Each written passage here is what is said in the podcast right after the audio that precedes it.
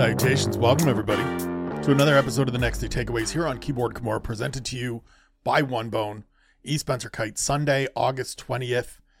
Looking back, reflecting on UFC 292 from TD Garden in Boston, Massachusetts. Took place last night. Two title fights, a new champion in the Bantamweight division. Let's run through the results, and then we'll get into the takeaways. In the main event, Sugar Sean O'Malley became the UFC Bantamweight champion with a second round TKO victory over Aljamain Sterling, 51 seconds into the second stanza. Co-main event, Zhang Weili successfully defends her strawweight title with a unanimous decision win over Amanda Lemos, 50-43, 50-44, and 49-45. Welterweight feature bout, Ian Machado Garry remains undefeated with a clean sweep of the scorecards against Neil Magny, 30-26 twice, and 30 24.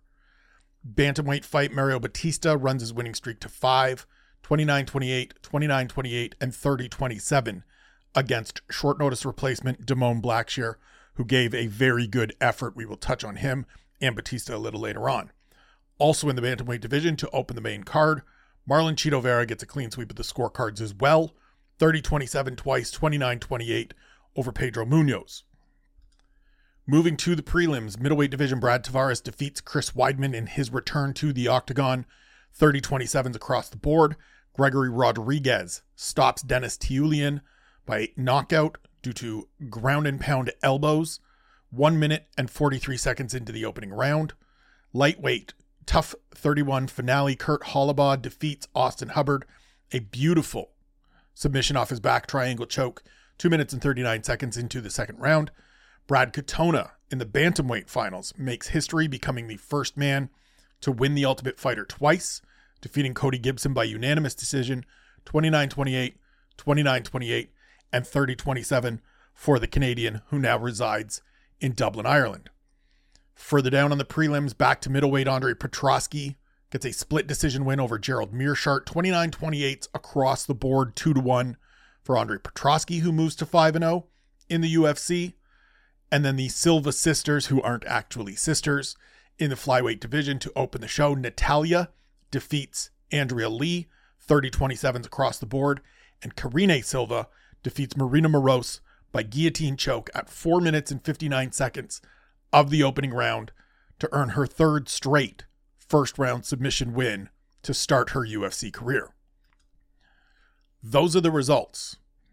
Now let's get into the stuff that's been percolating in my brain since the end of this event less than 12 hours ago. I'm taping this bright and early. The sun is coming up, 8 o'clock in the morning here in Abbotsford, British Columbia. First and foremost, Sean O'Malley's the goods. The thing I was looking forward to about this fight and the thing that intrigued me so much, fascinated me so much about this fight is that we were just, we were going to find out all those questions that we had about Sugar Sean O'Malley. We were going to get our answers. We were going to find out how he does, when Aljamain Sterling looks to close the distance and grapple, we got answers. We were going to find out how he did on the biggest stage when the spotlight was on him, when he was in that position that he has always said he was meant to be in and going to thrive in. And he thrived. I mean, the right hand that ended this fight was a beautiful shot, lots of comparisons immediately after the bout. And as we continue forward to Conor McGregor's pull left hand against Jose Aldo. Obviously, a round later, different setups, things like that. But just a beautiful shot in the slow mo repl- replay that they showed regularly, that the UFC put out on socials throughout the evening and, and into today. You see it coming. You see the read, you see the reaction. He gets out of the way of one from Aljo and loads up that right as Aljo's coming forward. And it's just, it's a beautiful shot and it confirms or affirms, I should say, a lot of the stuff that O'Malley has said about himself being a sniper, having that kill shot power, which is is such a differentiating factor. Like I don't think we actually talk about it enough, especially in the lower weight classes, because it's one thing to have it at heavyweight and some of the higher weight classes, right? Where we talk about guys brandishing knockout power and only needing one shot, right? That's Derrick Lewis, his entire career, all wrapped up in one little phrase. But with O'Malley carrying it at this weight in this division, where he just needs one and it doesn't have to be some big load up shot, it doesn't have to be swing for the fences. He just needs that opening because he's so precise. He's so technical. And we saw that on Saturday. It was a beautiful shot. There can't be any more questions about his legitimacy. There can still be questions about how long the Sugar Show is going to run atop the Bantamweight division going forward. This is, in my opinion, and I'll talk about it in a little bit, the best division in the UFC, hands down.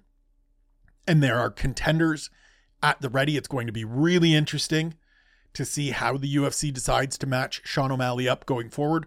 We'll touch on that at the back end of the show when we get into the matchmaking segment. But there can't be any more questions about is this kid real? As I said throughout the week, I loved the fact that he addressed all of the criticism and all of the questions head on. Right? I talked about how Zach and I posed some questions to him during the week about what do you say to the critics? What do you say to the people that question the level of competition? And he said, Well, I beat Petr Yan, and that guy's pretty good. And so I think I'm pretty good. And then he went out and beat the champion, a guy that a lot of people were talking about as the best bantamweight of all time. I think he's in that conversation. I think he's part of a group of elite talents to be towards and at the top of that division. I'm not a big I'm trying to get away from being a goat guy because I hate those conversations because we get too bogged down in them and, and don't celebrate enough people. We're always looking to narrow it to one. But Sean O'Malley went out and put that one or or one of those ones out on Saturday night. And so you can't take anything away from him. You can't knock him anymore. You can continue to look forward to see how he does against some of the elite talent that is going to be gunning for him in this division. But the questions were answered on Saturday. This kid is the real deal. He has the potential and the skill and the talent to be a long reigning champion. He is going to be a superstar. He probably already is a superstar. Now it's going to be how far can he take it? And I'm fascinated. I'm all in. This is the Sugar Show is now one of those shows that no matter how long it runs, I'm watching every episode. I was already here, but I was kind of, you know, just watching it because I have to. Now I'm invested. And even if it gets bad towards the end, even if it turns into one of those shows where a couple seasons on, it starts getting goofy, I'm still going to watch because this kid's this kid's fascinating. He is absolutely transfixing. You watch him fight and the feints and the movement and everything, it's great. Defended a couple early takedown attempts well got out of there, fought hands really well, was able to limp leg and, and extract himself from those positions. This is a great performance. He deserves all the credit in the world for doing what he did. He is the bantamweight champion, and I look forward to seeing what comes next. He is also the second Dana White Contender Series graduate to win UFC gold from the first three seasons. And I specify from the first three seasons because to me, those are the seasons where the competitors have had enough time to matriculate their way up the rankings, right? This hasn't been hot shotted into championship opportunities. People will argue that he didn't quite do enough to earn his way there. But Sean O'Malley has now had 11 fights in the UFC. So he's worked his way forward. He's put in time. Jamahal Hill, the lightweight champion, won the title in his eighth fight. A little bit shallower division, so understandable that it comes a little bit quicker. But as I said a couple of weeks ago on the Keyboard Kimura podcast, the success of this program is undeniable. You can't look at Contender Series, which has now produced two champions, a couple other title challengers, one of whom in Taila Santos had a tremendous performance, a whole bunch of ranked competitors. I believe it's 23 in total and say that this thing isn't working. It is 100% working. The biggest star going in the UFC right now, or one of them, graduated from that program. The guy that just had the internet a buzz last night, graduated from that show, was the first real breakout fighter from that show and has worked his way forward.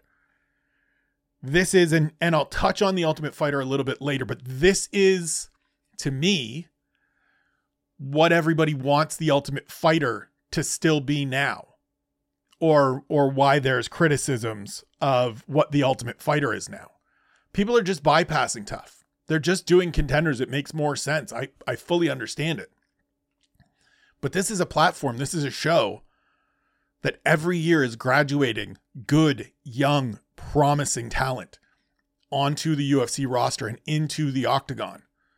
And we saw again on Saturday night that the success of it is undeniable. You don't have to like the structure of it, you don't have to like the contracts that these athletes garner when they win and get signed to the UFC. All of that is fine, but you cannot look at it and say it's not producing talent. Two champions from the first three seasons, 23 ranked competitors. Maybe more. I haven't updated it since I since I did that pod a couple of weeks ago. Dana White Contender Series is working. It's an undeniable success. And Sean O'Malley's ascent to the top of the bantamweight division further proves that. I also want to take a moment to tip my cap give a nod of respect to Aljamain Sterling. There are a lot of people that, for whatever reasons, dislike Aljamain Sterling. Never wanted to give him credit as a champion, always critical of who he is, the way he carries himself, the way he handles himself in the media, things of that nature. But Saturday night and the way that he handled himself in the octagon and in his post fight media av- availability showed, I hope, everybody that had criticisms of him that this man is all class, that he is he is the right he he does this the right way. And I'm not big on doing the like right way and wrong way of this stuff. But he stood in there and he he said all the right things and it and it's not lip service. I don't mean that in the he's he's just saying what he's supposed to say. He expressed congratulations to O'Malley. He was critical of his own performance right in the moment and said, "Look, if that guy can do it to me, what what is Volk going to do to me if I go up to 145? I need to sit back and reassess." He went to his availability afterwards and every time people wanted to ask him about mistakes, he said, "I don't want to say anything like that because I don't want to take away from what Sean O'Malley did. Sean O'Malley was better and great and did good things tonight, he deserves all the credit. I don't want to sit up here and say, well, if I had this and I did this and he didn't do. And to me, that is a picture of class. That is a picture of professionalism, of responsibility, of awareness. He showed a great deal of vulnerability there as well, speaking about his upbringing and sort of all of the things that wrestling and now MMA have given him over his career and in his life. I understand that there, you know, not everybody is for everybody, but if you don't come away from the way Saturday night ended and Aljamain Sterling carried himself from the time he got knocked out and lost his title with a newfound respect and admiration or a bolstered respect and admiration for Aljamain Sterling, then I don't think we can be friends and I don't know what to tell you. Because that was class. We want to talk all the time and we do talk regularly about people that carry themselves well after losses. Dominick Cruz after the Cody Garbrandt fight. Conor McGregor when he lost to Nathan Diaz. Went out there, held himself well. This was the best example of that in a long, long time. And Aljamain Sterling deserves praise for that. My takeaway on the strawweight championship fight is that Zhang Weili is continuing to get better, as I talked about on 10 Things We Learned. But more so for me, it's it's that strawweight is interesting. Maybe again or now, I don't know what the right word should be for it.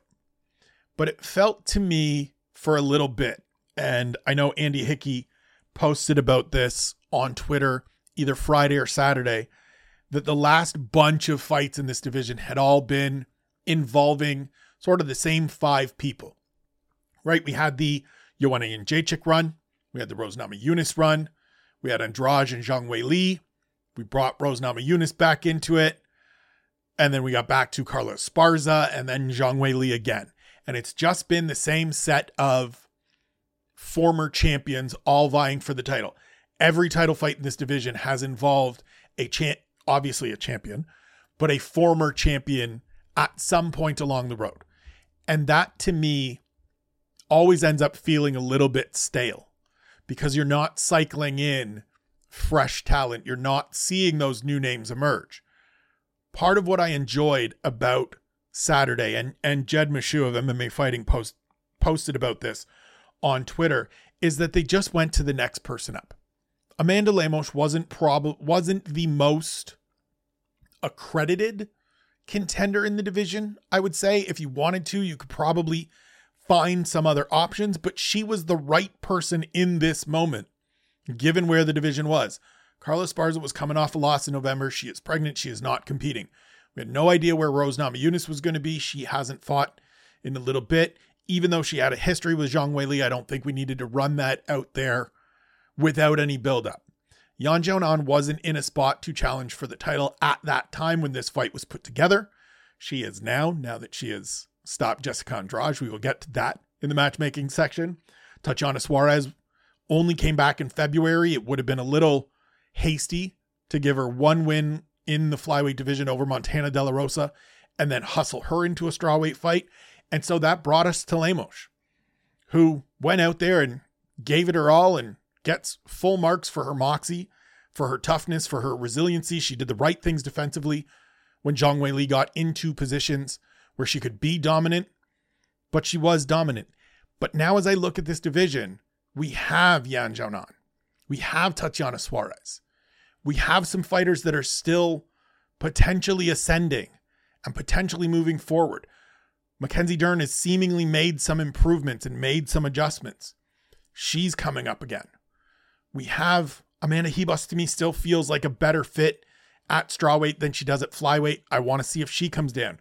Luana Pinheiro is undefeated in the UFC. Tabitha Ricci is undefeated in the division. There are some young fighters outside of the top 15 that are starting to gain some traction and move forward. And so it feels to me like, at the very least, we have the potential for two more matchups against fresh contenders if this all gets booked out right. And that's exciting to me.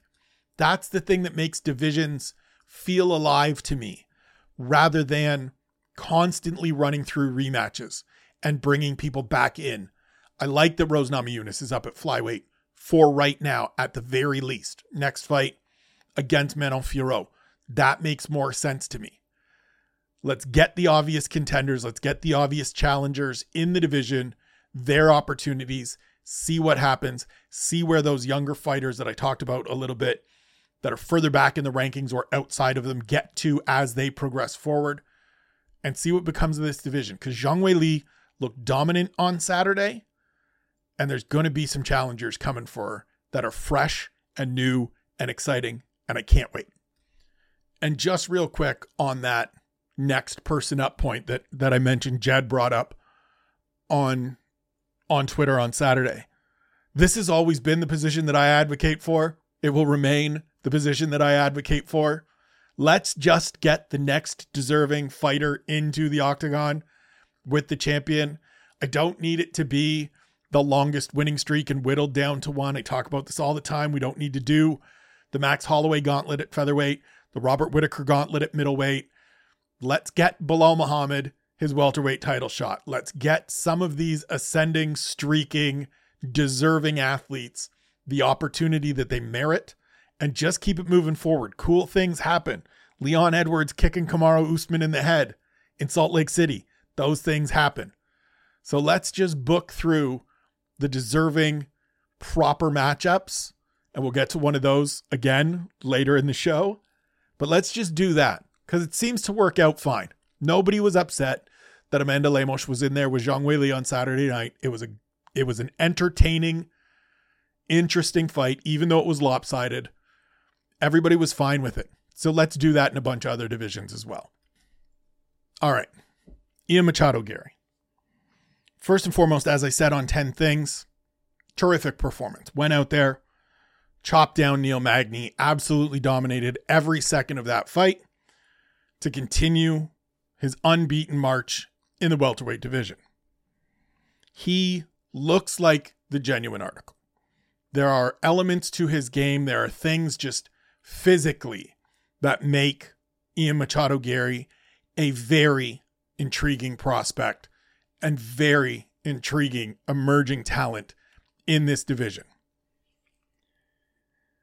I also kind of find him a little bit unlikable.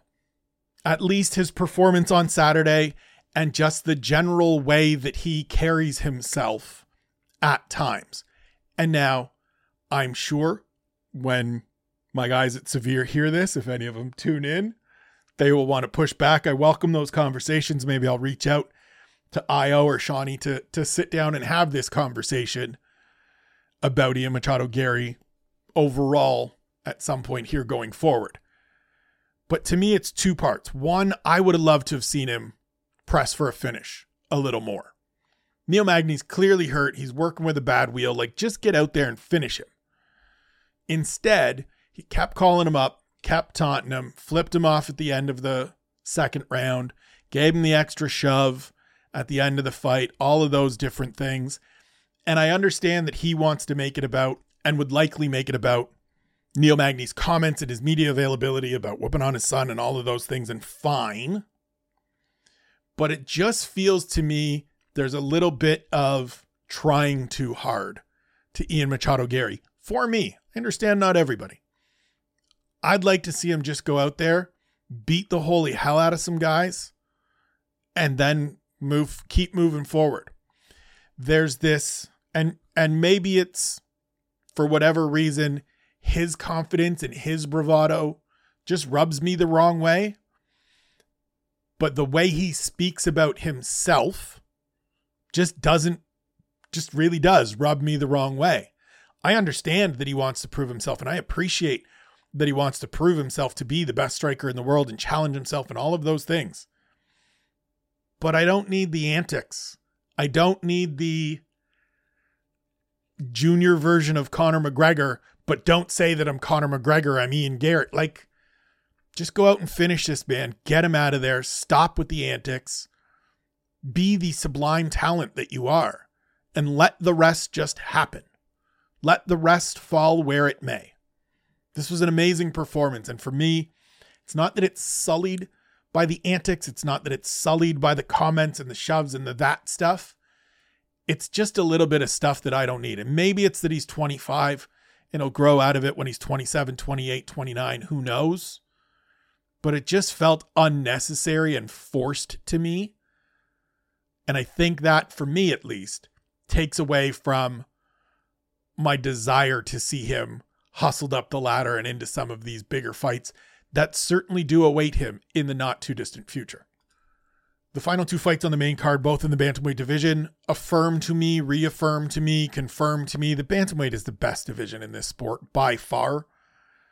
You see the depth of talent. You see a top 10 fight like Marlon Vera and Pedro Munhoz, which was a good competitive fight.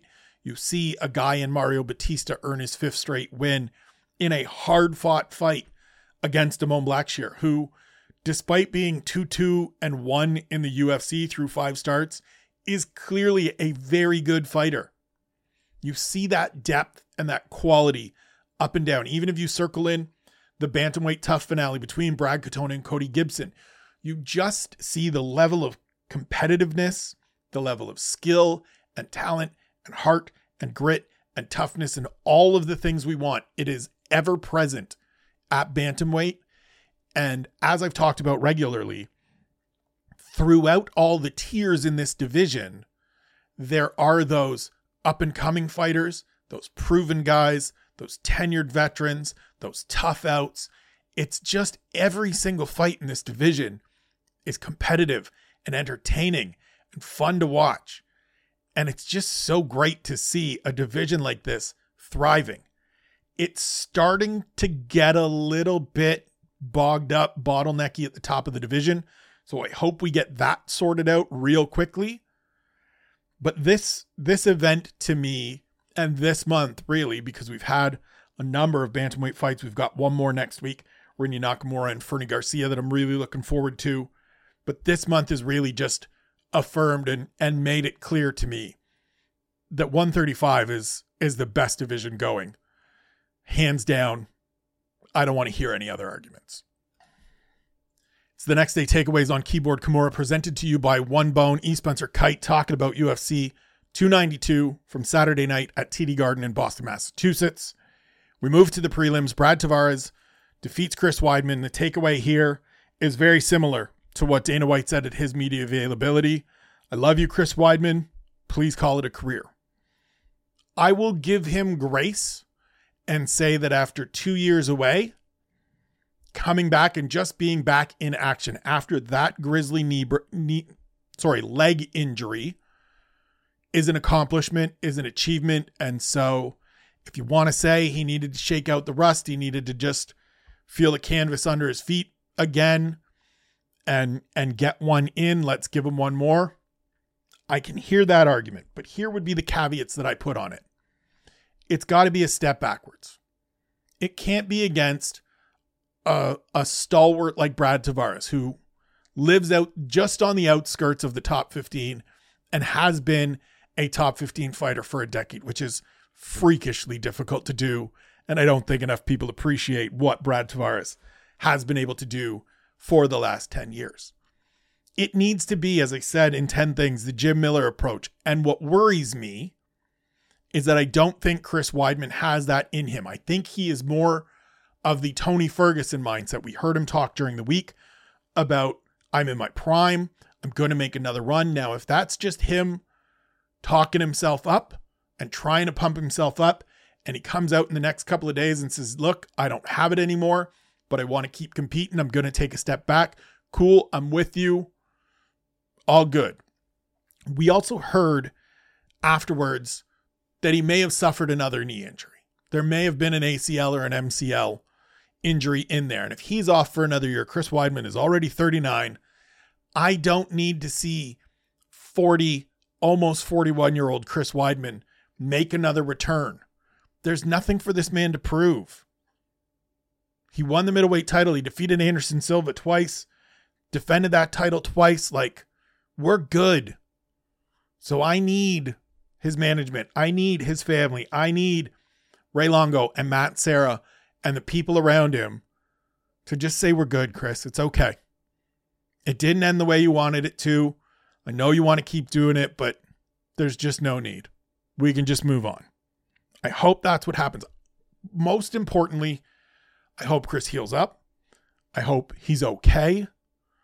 I appreciate all that he's done in this sport, but we need to continue to find and continue to work to find exit strategies for these athletes that are trying to hold on and looking to hold on when they need to have softer landings and easier exits from this sport. So I'm going to give Jed Meshew a second shout out here on this episode. Talked about him earlier, talking about Amanda Lemos being the next person up and nobody having a problem with it. We'll go to the TUF finales where after Kurt Holobaugh defeats Austin Hubbard to, to win the lightweight tournament, Jed tweets something out along the lines of, Hey, it's great to see these Ultimate Fighter winners. I hope these young fellows have extended runs into the top 10 and build and eventually become champions. Of course, it's tongue in cheek. One, because it's Jed. Two, because Holobaugh is 36. Brad Katona, the bantamweight winner, is already 31. They've already had opportunities in the UFC, didn't necessarily go well. So I get what he's saying. My counter, and I stopped myself from tweeting this, back to him last night because it was going to come out snarky. It was going to come out too snarky. It was going to come out too defensive and and pushbacky. But my counter is that's what Dana White's contender series is now. So for all the people that want to be critical of TUF, and I, I get the quip, it's a good joke. Dad's a funny dude. Cool. But that's what contender series is. If you're looking for the young fighters that come in and can build and grow and get into the top 10 and maybe win a title. Well, we just saw that in the main event. We saw that in Jamahal Hill. We've seen that.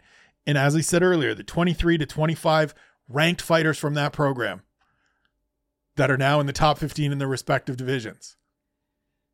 I get that it is fun to constantly bag on and poke at the ultimate fighter for being the same thing 31 seasons in and graduating two 30 year olds with limited success in the UFC previously back onto the roster.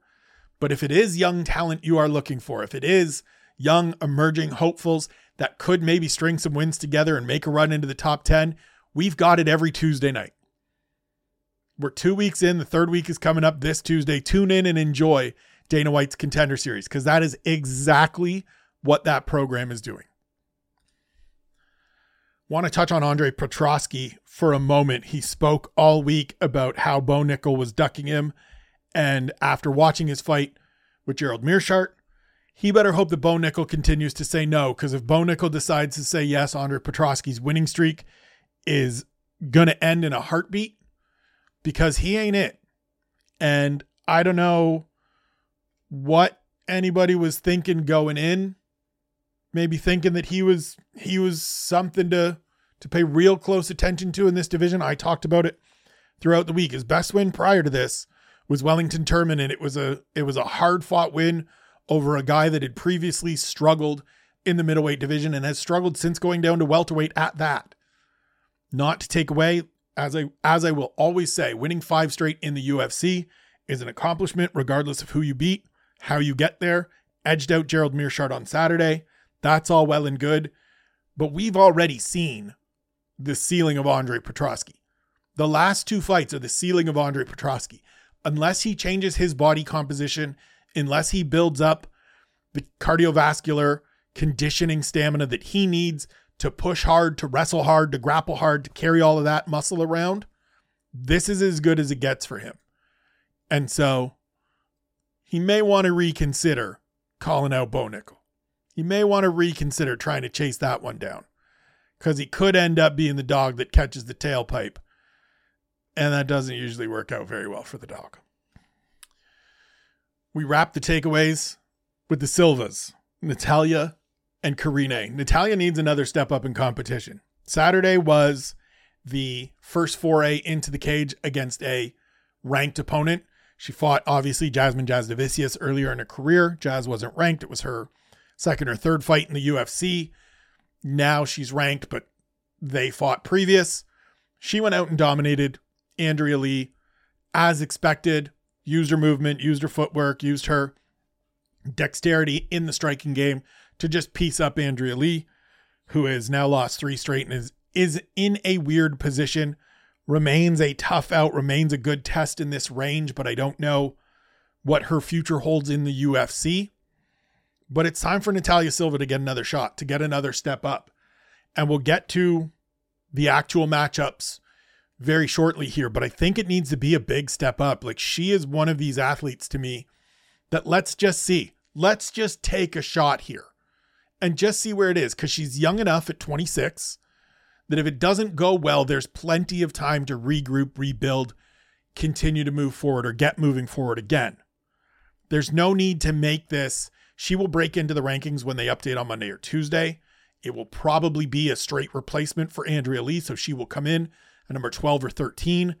She doesn't need to fight number 11 or number 10. Let's do something a little bit further up the rankings and see what we have in the now 4 0 in the UFC Natalia Silva.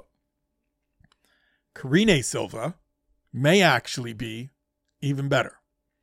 Now 3 0 in the UFC, three straight first round submission wins, gets the tap with one second remaining on the clock in the first round on Saturday to kick off the show. There is a poise and a calmness to Karine Silva that is scary interesting to me. And what I mean is that it's that understanding that no matter what is going on around her, or this is what it looks like at least, she's just comfortable the whole time. She's unbothered by Marina Moroz's attacks. She's unbothered when they get into a scramble situation and Marina Moroz reverse reverses position, gets on top. She just clamps onto a neck and gets the finish. She clearly has a crazy squeeze. That's now two late in the first round submission finishes. Obviously, we saw the knee bar against Ketlen Souza before that. She dropped Moroz in this fight as she did Poliana Botelho in her debut, so she clearly has power. Good frame, good size, good strength for the division. 29 years old and just streaking. She too needs to step up in competition. She may end up being the immediately more successful of the two Silvas. I think you could push her as well and give her a bigger step up as well. I don't think it's going to happen. I think she will get the slower play while still getting a step up in competition. But these two need to be included in that group of ascending talents in this division that includes Erin Blanchfield, Maycee Barber, Miranda Maverick, Jasmine Jasudavicius, Casey O'Neill. It's got to include Natalia and Karine Silva as well. They looked impressive on Saturday night to kick off the show.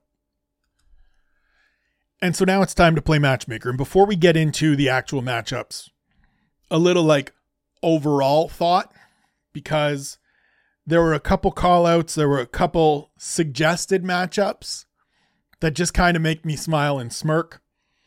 Um, because Ian Machado Garry called out Wonder Boy and everybody seemed to love that. I I didn't.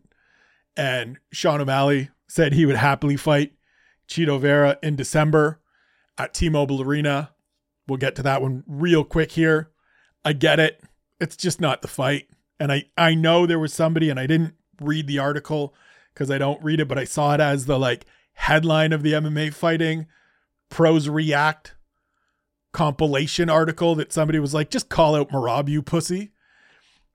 and that's sort of the way I feel. So let's get into this. Sean O'Malley calls out Chito Vera. It should be Merab Dvalishvili next.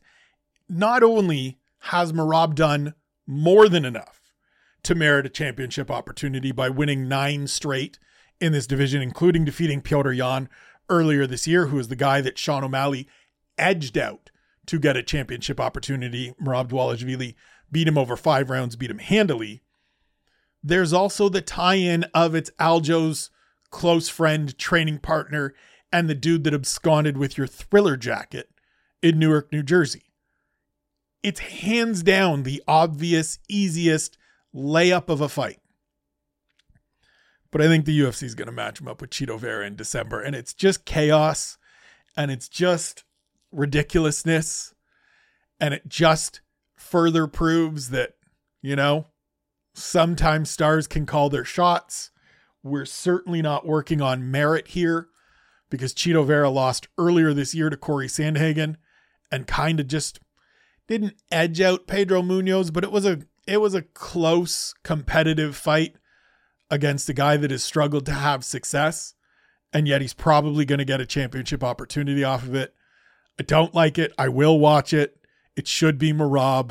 If not Merab, it should be Corey Sandhagen, but it's probably going to be Chito. Zhang Weili versus Yan Xiaonan is just too easy to make. I don't know if the UFC has plans to hold an event in China at some point next year, if they want to get Zhang Weili back in before the end of the year, whenever, wherever, Yan Xiaonan is next that win, that knockout of Jessica Andrade, combined with the overall success she's had of late, is more than enough to merit a championship opportunity. That one's a layup. Let Tatiana Suarez either sit or have one more to continue her push to try to get this championship opportunity. Yan Xiaonan should have next. Tatiana Suarez waiting in the wings this feels like easy work for the matchmakers. I mentioned Ian Garry called out Wonder Boy, and all kinds of people on Twitter were like, let's do it. I want to see it. I can't wait. And I said, nah, I don't like it. He was supposed to fight Geoff Neal on Saturday. He and whoever called him to inform him that Geoff Neal withdrew had some fun questioning the manhood, questioning the legitimacy of Geoff Neal's withdrawal. And so, you know what? Just book him with Geoff Neal again. Let's just see how that one goes.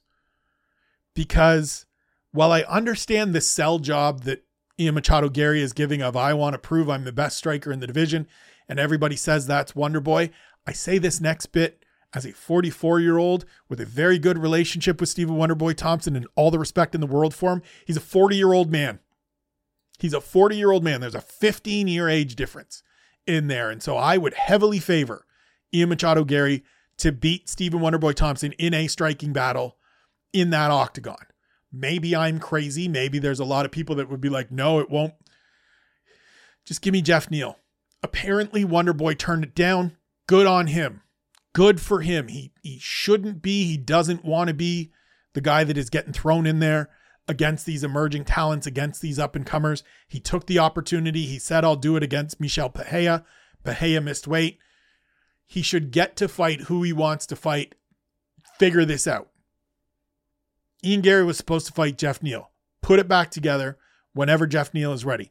Dana White said that they would like to get Ian Garry on the card in November in Madison Square at Madison Square Garden. I will find out if Geoff Neal could potentially be ready for that. And if he can, stick that in the middle of the pay per view and let's see what happens. If Garry is as good as he seems to be, looks to be, proclaims himself to be, he gets through that one, then apparently he will get a fight in Dublin in 2024 and will just keep moving forward. But that to me is the matchup to make. There's no real other option to me. I'm not interested in Wonder Boy. Fight a guy that's a contender. Fight a guy that's right there right now. Just went shot for shot with Shavkat Rakhmonov earlier this year. You had a lot to say about him when he pulled out of this fight and even going into this fight. So just run it back, re rack it, let's go. This is easy. Mario Bautista's in a weird spot because he has won five straight. He has not faced or beaten a ranked opponent.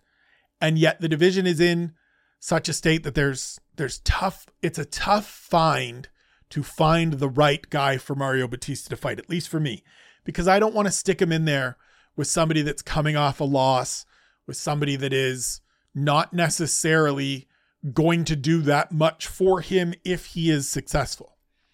And so the name I came up with is Song Yadong, who was supposed to face Rob Font on this card, was forced to withdraw. He is coming off a very good win over Ricky Simon earlier in the year. It would certainly be fighting backwards for Song Yadong, and I understand there will be hesitancy on his part to do so after doing so against Simon and then being set to fight forward against Rob Font. But this feels like the right range of matchup. If you want to tell me Umar Nurmagomedov when he's healthy, sure, but I don't really want to do that because that just feels unfair to Mario Bautista because I think Umar is really goddamn good, just like everybody else does. But Song Yadong feels like an interesting fight. He is still only, I believe, 25 years old, 26 years old, maybe. So there's plenty of time if he is not quite there yet to work his way back up. Mario Bautista is 30. He's on a five fight winning streak. He needs something more than somebody outside of the rankings. He needs something more than the winner of Chris Gutierrez and Chris Gutierrez, excuse me, and Adrian Yanez, which again is a weird, or no, sorry, Jonathan Martinez and Adrian Yanez, which is a weird fight because Jonathan Martinez is in the same position. Like this is the kind of fight I want to avoid. Jonathan Martinez has won five straight. He's coming off good wins over Said Nurmagomedov and Cub Swanson and a couple others before that. And now he's facing Adrian Yanez, who got knocked out in the first round earlier this year, but is ranked and is somebody that the UFC likes and the people like. And so he gets the opportunity to bounce back real quick. I don't want to see that for Mario Bautista. So if you can convince Song Yadong to give that a go, that would be a matchup. I would settle for a Ricky Simon. I would settle, as I said, for Umar and Nurmagomedov, but I would like to see Umar get an opportunity further up the rankings as well. It's going to be tough figuring out bantamweight. We need to sit down. Matchmakers need to sit down. And if you want to call me, I'm happy to get on board and help with the work. We need to figure out bantamweight. It is the best division in the sport but it's starting to get a little messy. We need to figure it out. Speaking of bantamweight, as I said, Marlon Chito Vera probably going to fight Sean O'Malley. It should be, in my opinion, Petr Yan, former champion, coming off a couple losses, needs a reset. Chito needs to prove he can beat a top five guy because he hasn't done that yet. But he's probably going to get to fight Sean O'Malley. And it's going to get framed as the only man to beat him. And Sean's going to say he didn't beat me. I got injured and all of this stuff. And it's going to happen. And I'm pretty sure, provided Chito doesn't find that peroneal nerve again and shut down his leg, that Sean O'Malley will spark him. Will just light him up. Because Chito Vera doesn't throw a lot. Maybe fighting Sean O'Malley gives him a little bit more energy, gives him a little bit more attitude, I guess, going into that fight. I'll watch it. Of course, I'll watch it. I'm certainly going to watch it. I said earlier, I'm going to watch every episode of The Sugar Show from now until it ends. But I really wish Chito was fighting somebody else and that Sean O'Malley was fighting somebody else. But that's not how this is going to work out.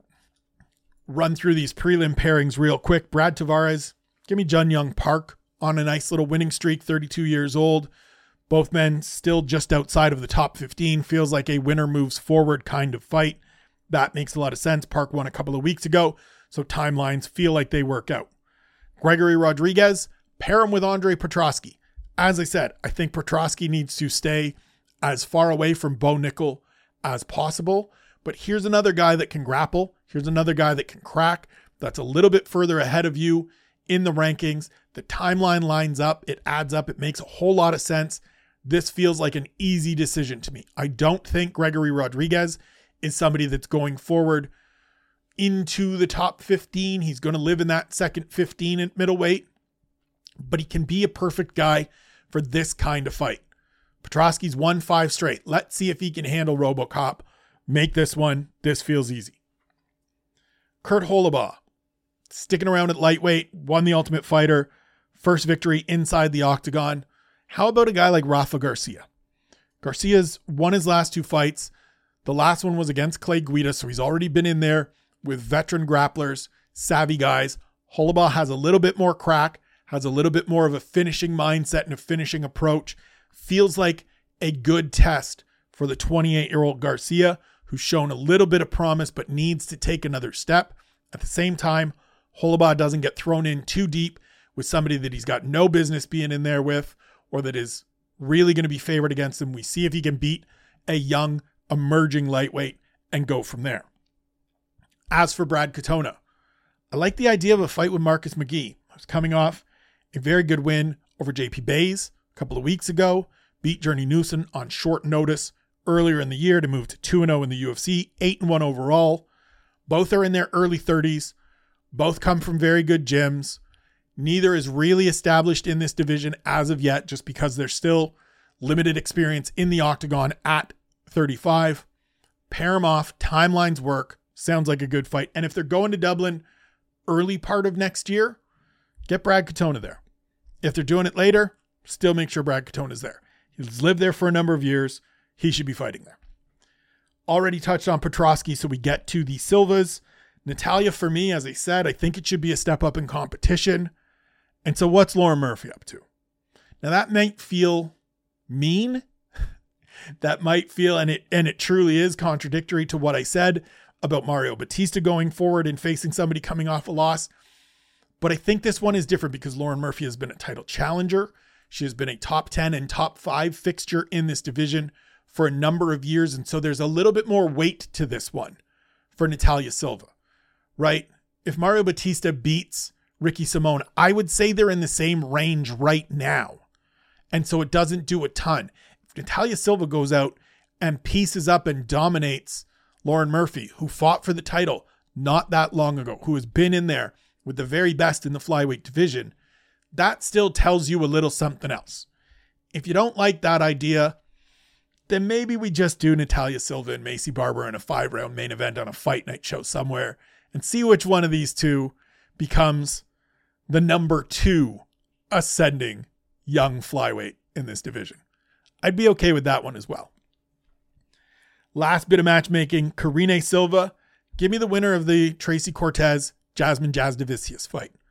Both of those ladies who fight in September on the 16th in Las Vegas are already ranked, both in the top 15. Karine Silva may creep in there, may displace one of them as the rankings update now that she's got three straight wins and three straight first round finishes. But that feels like the right step up. It is a step forward. Tracy Cortez is unbeaten in the UFC. Jazz Jasudavicius has looked really good over her last couple of fights. So the winner of that one to see who keeps moving forward in the division. And that's it for the takeaways, ladies and gentlemen. The UFC 292 is in the books. We f- shift our attention to Singapore bright and early on Saturday out here on the West Coast, headlined by Max Holloway and the Korean zombie Chan Sung Jung. I will be back tomorrow with a new episode of the Keyboard Kimura podcast. Until then, Thank you for listening. Thank you for tuning in. Enjoy your Sunday. Love you. I appreciate you. Take care of yourselves. Take care of one another. We'll talk to you again soon.